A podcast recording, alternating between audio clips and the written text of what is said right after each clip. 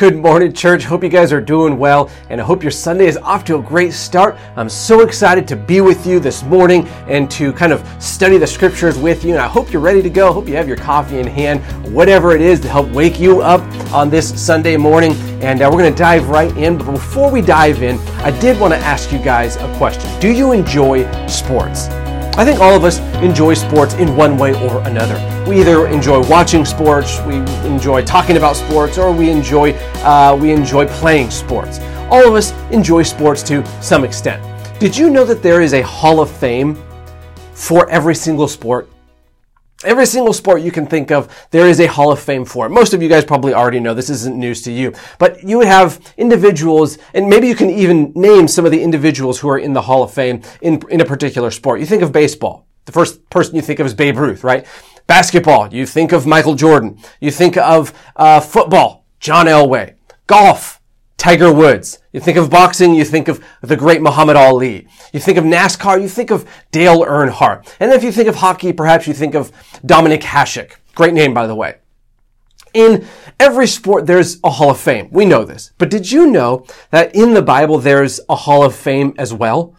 For Bible characters who had great faith. And you see this in Hebrews chapter 11. In Hebrews 11, there's, there's this list of all of these Bible characters and Bible individuals who had great faith. And they're listed on there. So that's what we're going to be talking about for the next couple of weeks is these individuals who had great faith. And they're in this Hall of Fame in Hebrews chapter 11. And many Bible scholars, they call it the Hall of Faith. And so uh, we'll be calling it the Hall of Fame for these next couple of weeks. And that's what we're going to be talking about. Uh, and that's what we're going to be talking about this morning. We're going to be talking about one particular individual by the name of Gideon. Gideon is mentioned on the bottom part of the Hall of Fame in Hebrews chapter 11. So if you have your Bibles, turn to Judges chapter 6. This is where we see the story of Gideon, this individual who's listed in Hebrews chapter 11, the great Hall of Fame of Bible characters. And this morning, more than anything that I want to do, I want to encourage you from God's Word. I want His words to encourage your heart this morning. Before we get to that, we have to, we have to get to the bad stuff before we get to the good stuff. In our country right now, there is so much going on. There's so much going on in our country right now. We're just getting over the hump of a global pandemic, hopefully. Uh, it, we see unrest and division in our country. We see disunity. We don't see people getting along. We see so much disunity on, on a more local level. There's so much that we don't know. We don't know if some of these small businesses that we enjoy will open up ever. They might go out of business. We don't know how the economy is going to do in our local uh, area. We don't know what the schools are going to look like for our kids this next school year. And even on a more personal level, we don't know what our finances always are going to look like in these times of uncertainty. And these certainly are times of uncertainty. And these problems are exacerbated by the news media. If you go on the news at all, if you go on the news for, for five minutes, if you go on social media for less time than that, you know what you come away with? You come away this, with this feeling of negativity, this feeling of everything is horrible, everything's falling apart, everything is not working. We're just, we're at the end of all time. This is Ragnarok. This is, this is the end times in the Bible. I mean, this, you just, you come away thinking everything is horrible. And this is your experience regardless of, of where you stand on the issue, left, right, or middle. We all come away with this feeling like things just aren't right. And the worst part isn't all of the events happening to us and happening to uh, happening around us. Really, the worst part is this undeniable feeling we get that we are helpless in the midst of all of it. There's all of this unrest, all this division, all this discord, all these things going on, and the worst part is, is we feel so helpless in the midst of all of it. We feel so small in the midst of all of it. I mean, it's one thing if there's bad things going on. There's an, it's another thing if bad things are going on around you and you, you don't have any capacity to change any of it. Now, I said I wanted to encourage you, and I do. This morning, we're going to be talking about this exact thing, in this exact situation from the life of Gideon. You see, we're going to be, we're going to be asking ourselves this question. Can we make a difference? Can we make a difference when the problems seem so great and we seem so small? Can we make a difference when it feels like we are helpless in the situations around us? And the reason this is going to be encouraging is because the answer is yes. Of course, the answer is yes. Yes, yes, yes. Yes, you can make a difference in the world around you, even when it seems like we have no capacity to affect change in our world or in the people around us. And this is what we see from the life of Gideon in Judges chapter 6. Someone who made a difference when the problem seemed so great and he seemed so small. And this story is incredible because God goes to great lengths to prove that he can make a difference through someone like Gideon.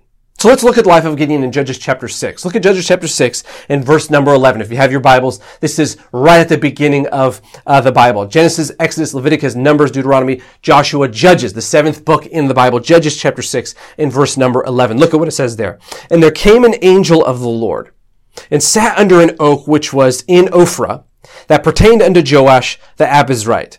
And his son Gideon threshed wheat by the winepress to hide it from the Midianites. And the Lord looked upon him and said, Go in this thy might, and thou shalt save Israel from the hand of the Midianites. Have not I sent thee? And he said unto him, O my Lord, wherewith shall I save Israel? Behold, my family is poor in Manasseh, and I am the least in my father's house.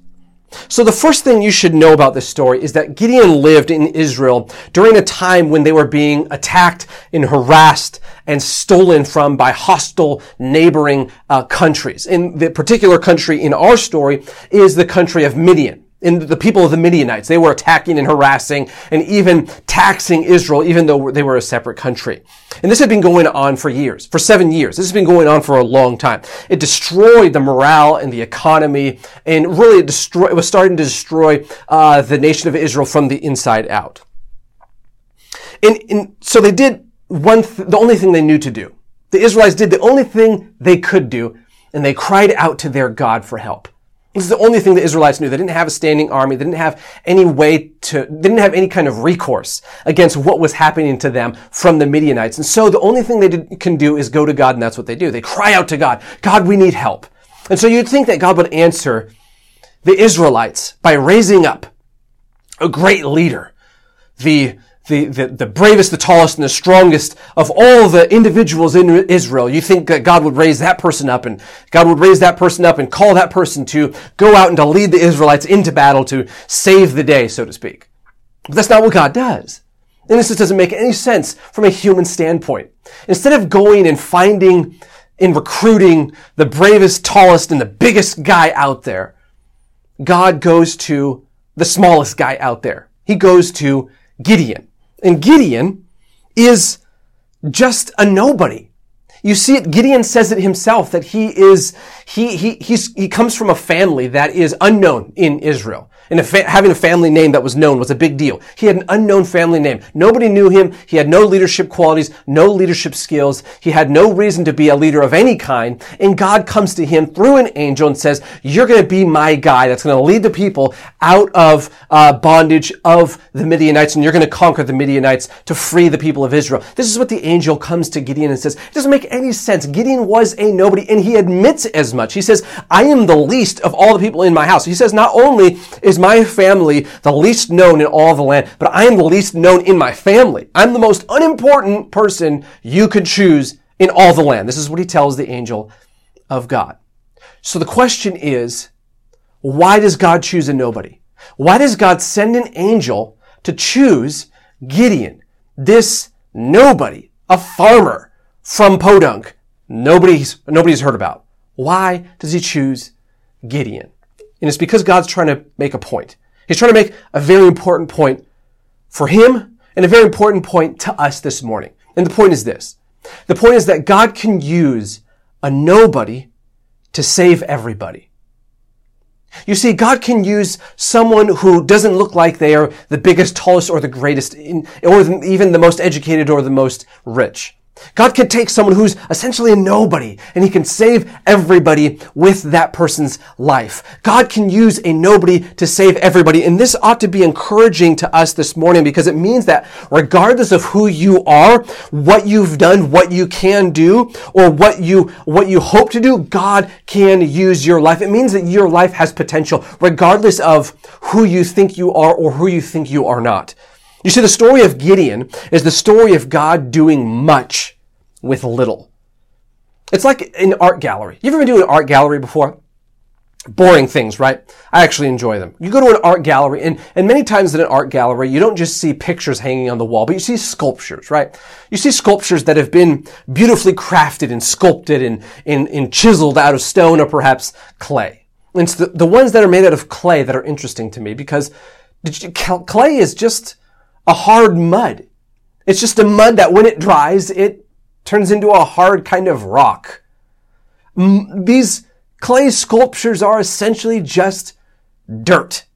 And yet from that dirt, from that mud, from that clay, a beautiful, magnificent, grand sculpture is created and brought forth out of essentially nothing. That's why God uses nobodies.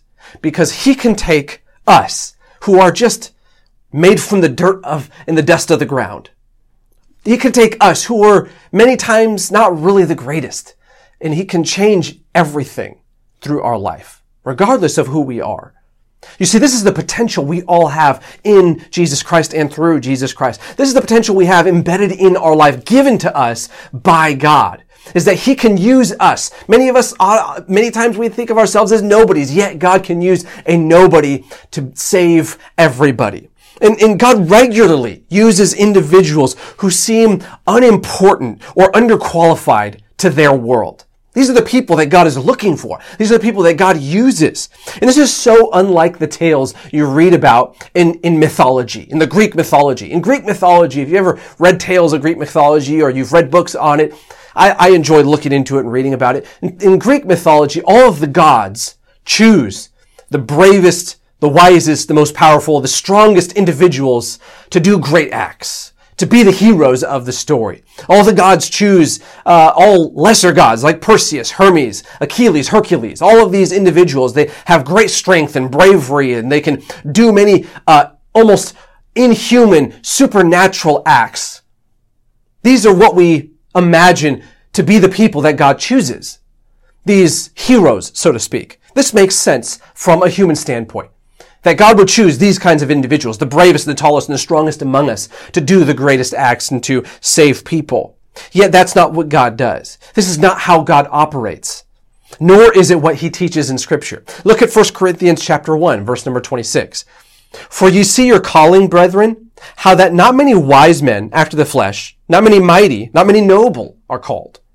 But God hath chosen the foolish things of the world to confound the wise.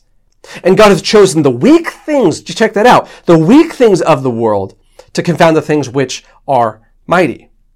So God works by a different set of qualifications. Some of the most amazing things in scripture were undertaken by individuals who were nobodies. You remember Jesus fed a crowd of thousands of people while he was on earth. Why? Because one little boy, one little random kid came up to Jesus, gave him his own lunch, and from that lunch, God fed thousands of people. One little boy God used to do a great miraculous thing. See, see, God doesn't use the hero. He uses the random little child, the nobody, so to speak. Remember David and Goliath? David was a nobody. He was a shepherd. And yet he faces off, he squares off against Goliath, the giant, and he defeats him with just a sling and a few rocks in his hand. Little old uh, David defeats Goliath. And then even Jesus himself. Jesus was this unknown carpenter from a city that no one cared about, and yet he goes all the way to, all the way to the cross and saves humanity, one person. You see, God uses the most unlikely of people for his work. God uses people like us for his work. See, God called Gideon in our story, a nobody, a farmer to lead his people out of oppression.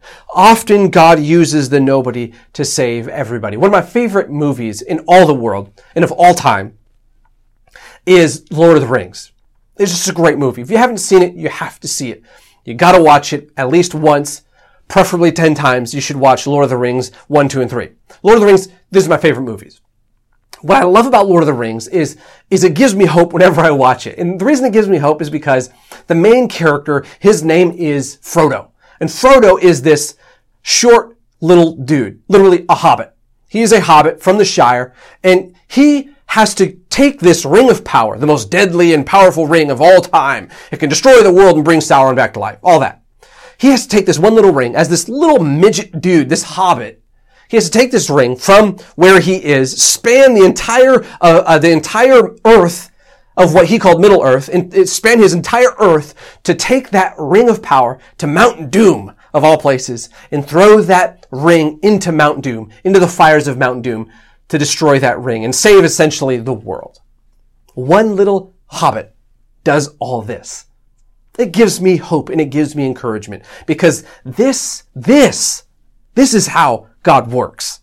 He doesn't use the greatest among us. He uses the person that we think is the most unqualified. He uses the person that thinks he or she cannot do anything. That's the person God chooses. And that's the person God wants to, uh, he wants you to be this morning. And maybe you're thinking, well, I'm imperfect. How can God, how can I do anything in my life? I feel so helpless in the world around me with everything going on. I feel so helpless. And, and how can God use me? I'm imperfect. Perfect. You're the person God's looking for. Maybe you're thinking, well, I don't have lots of gifts and abilities. You're hired. That's, you're the person God wants. Maybe you're thinking, well, well I'm flawed. You're exactly who God's looking for. You're the one for the job. You want to know the only qualification you need to make a difference is Jesus. He is the only qualification. He is the only one you need to make a difference. He is the qualification you need. If you have him in your life, you are empowered to make a difference where you are. Now, before we move forward with the story, uh, I do want to show you another part of Gideon that was lacking. So it wasn't just that he was this unknown guy who didn't have strength, abilities, bravery, or anything. This, there's more to the story. He had even less than that. Look at, look at verse number 16 and 17. And the Lord said unto him, Surely I will be with thee, and thou shalt smite the Midianites as one man. He said unto him, If now I have found grace in thy sight, then show me a sign that thou talkest with me. So after Gideon was met by an angel, he was told that God would go with him wherever he went. Great, right? This angel tells Gideon, I'm going to be with you. You're going to succeed. You're going to do great. You're going to have all the powers. You're going to, you're going to, you're going to conquer everybody. You're going to conquer the Midianites. You're going to drive them out. Israel's going to be free. This is what the angel tells, tells Gideon. In, in, in response, you would think that Gideon would say, cool, this is awesome. This angel's going to be with me the entire time. God's going to have his hand on me. Everything's going to be great. Let's go. I'm ready to take the, uh, take all the armies on right now. If the angel of God says we're, we're going to succeed, pff, what do we have to worry about? Let's go. This is what you would think Gideon would say. But in response to the angel saying, I am, God is going to be with you literally. In response to that, Gideon says, man, I don't know. I need some proof. I don't believe still. He wanted proof. He tells the angel, if I found grace in your sight, if what you're saying is true, then show me a sign. Gideon still didn't believe. After an angel from God came to him and said, you're going to succeed. Gideon's like, yeah, I don't know. You see, Gideon he had this faith problem. Maybe you're thinking, cut Gideon some slack. This is the first time an angel's ever talked to him. This is the first time he's ever asked for a sign. You're right. Gideon actually, he asks for a sign three different times. This is the first time. Two more times Gideon asks for a sign from God because he didn't have faith, because he didn't trust. Even though an angel from God is the one who told him to do all this. He had little faith in this story, and yet God chose him. God knew that he had little faith. God knew that he was gonna, he was gonna doubt him all along the way, yet God still chose him. God chose Gideon in spite of Gideon's faith problem. Why would he do this?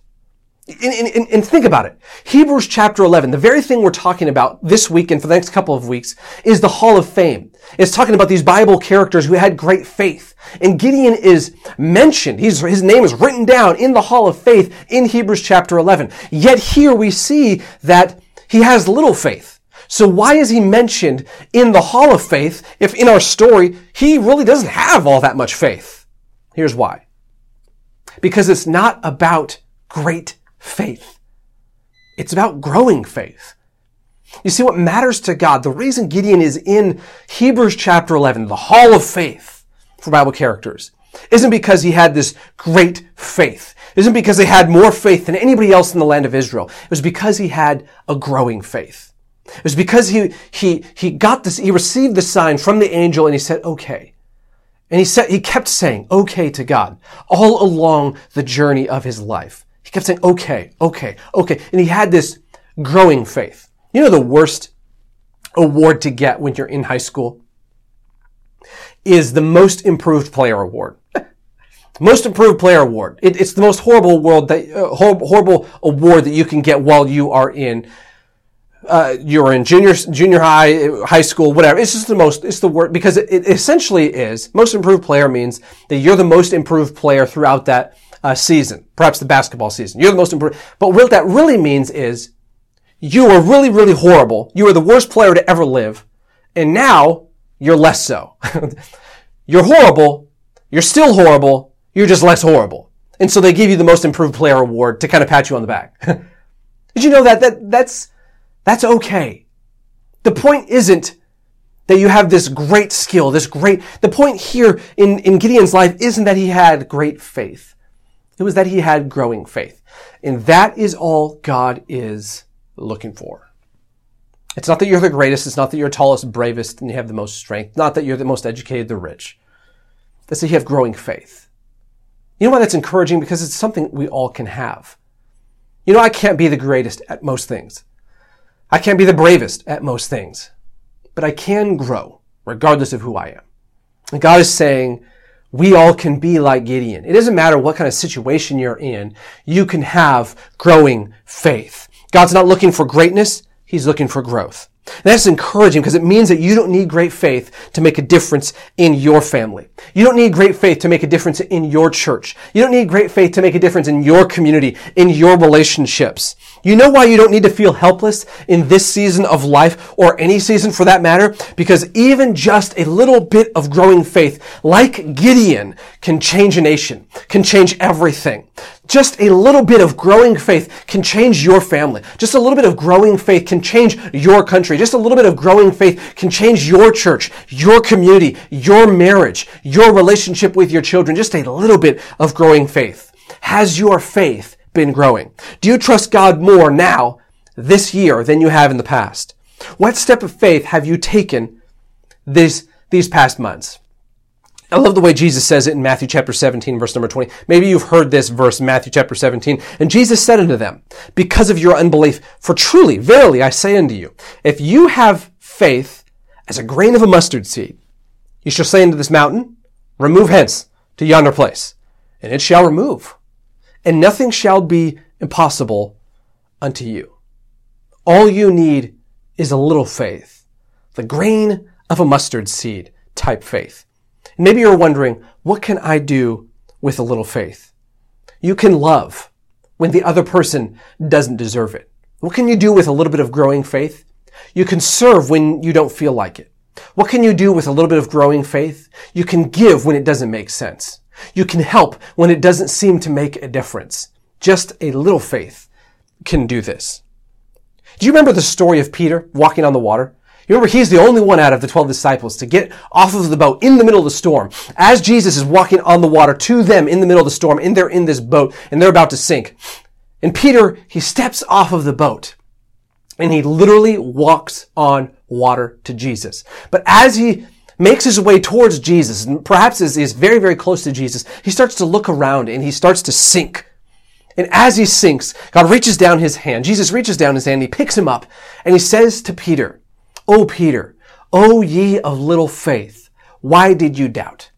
And many of us, when we hear that story, we wag our finger at Peter and we say, why'd you have such little faith? You could have made it all the way to Jesus. But that's not really the point here. The point here is that with a little bit of faith, Jesus, he's the one who recognized that Peter had just a little bit of faith. Oh, ye of little faith. With just a little bit of faith, Peter walks on water. We never see it that way. We think Peter had little faith. Shame on him. No, no, no, no. Peter had little faith, and with that little faith, he does something no other human being has ever done. he walks on water. That is what we can do with just a little bit of faith. You see, it's not about great faith. It's about growing faith. Now I want you to see the first step that God takes uh, in making Gideon into the leader he would need to be. Look at, look at uh, verse number 25. This is the first step that Gideon takes, and this doesn't make sense, which is why I love this, because this doesn't make sense. Verse number 25, look at this. And it came to pass that same night that the Lord said unto him, Gideon, take thy father's young bullock, even the second bullock, the bull, of seven years old, and throw down the altar of Baal that thy father hath, and cut down the grove that is by it, and build an altar unto the Lord thy God upon the top of this rock, in the ordered place, and take the second bullock, and offer a burnt sacrifice with the wood of the grove, which thou shalt cut down. Then Gideon took ten men of his servants, and did as the Lord had said unto him, and so it was, because he feared his father's household and the men of the city, that he could not do it by day, that he did it by night. So that same evening, the angel comes to Gideon and he says to Gideon, this is what God wants you to do. And you can imagine that Gideon's probably like, oh, here we go. Let's go. We're going to raise up an army. We're going to make some swords and weapons. That's not what, that's not what Gideon hears from the angel. The angel tells Gideon, this is what you need to do. First thing that we need you to do is we need you to take some bulls, some cows, some of your uh, employees, and we need you to go knock down the idols that your father has set up on your property. And not only do we want you to knock down the idols that he's set up on your property, we want you to knock down all of the garden area that they've set up near the idols. In those days, that's what groves were. Groves were gardens that people would build to kind of set around the, the, the, the idol that they would have. So that people could worship and they'd be in awe and majesty of this idol. And this angel tells Gideon, this is what I want you to do. I want you to take all of your employees. I want to take, I want you to take some bulls. I want you to knock it all down, clean it all up. Well, this has nothing to do with freeing Israel, right?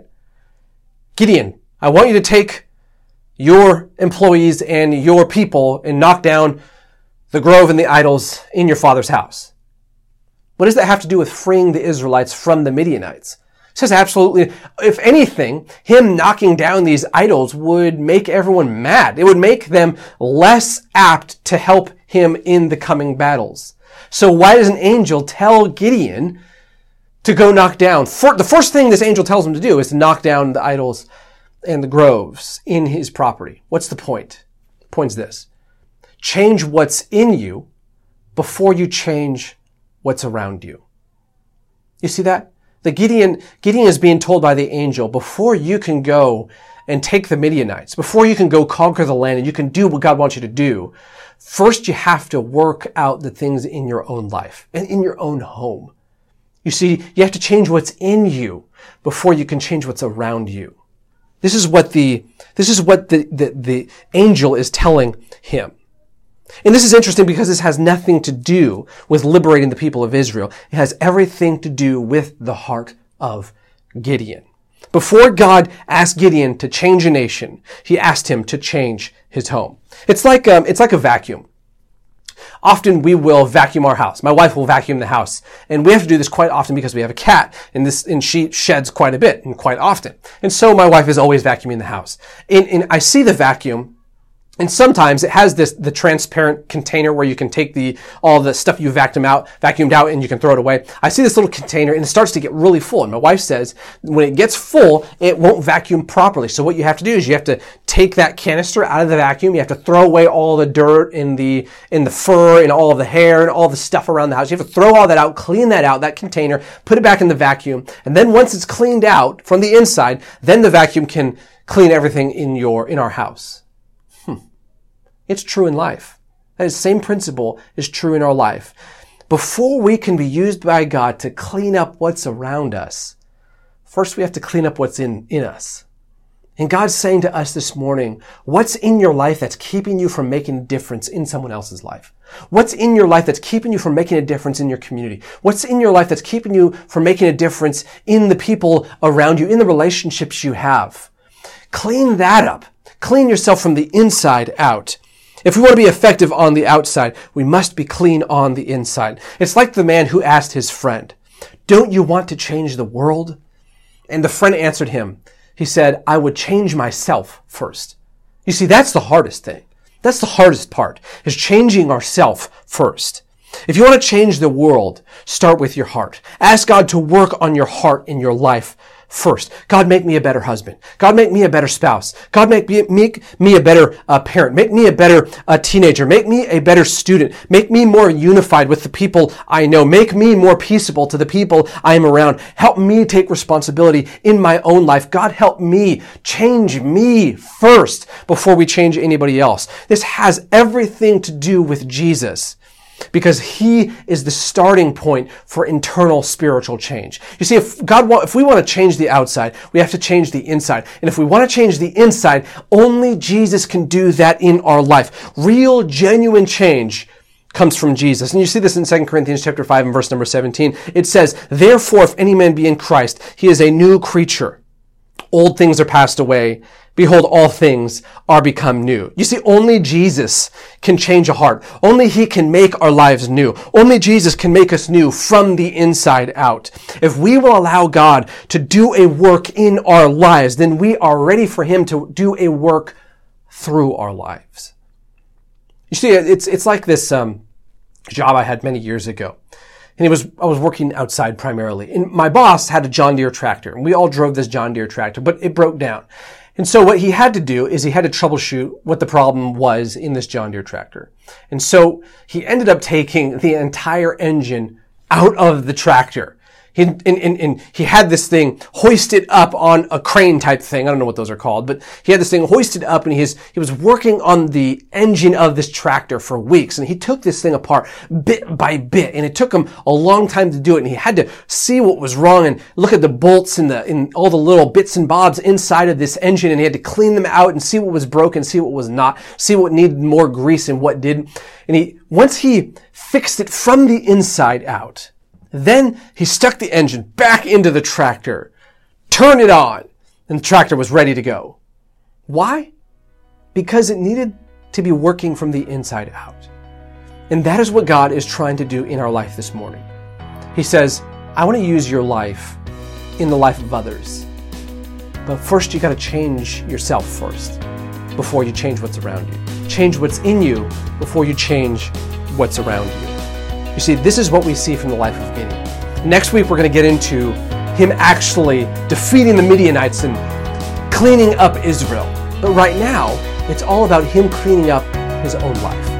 Let me ask you this morning do you want to make a difference? You can. So let's change what's in us before we change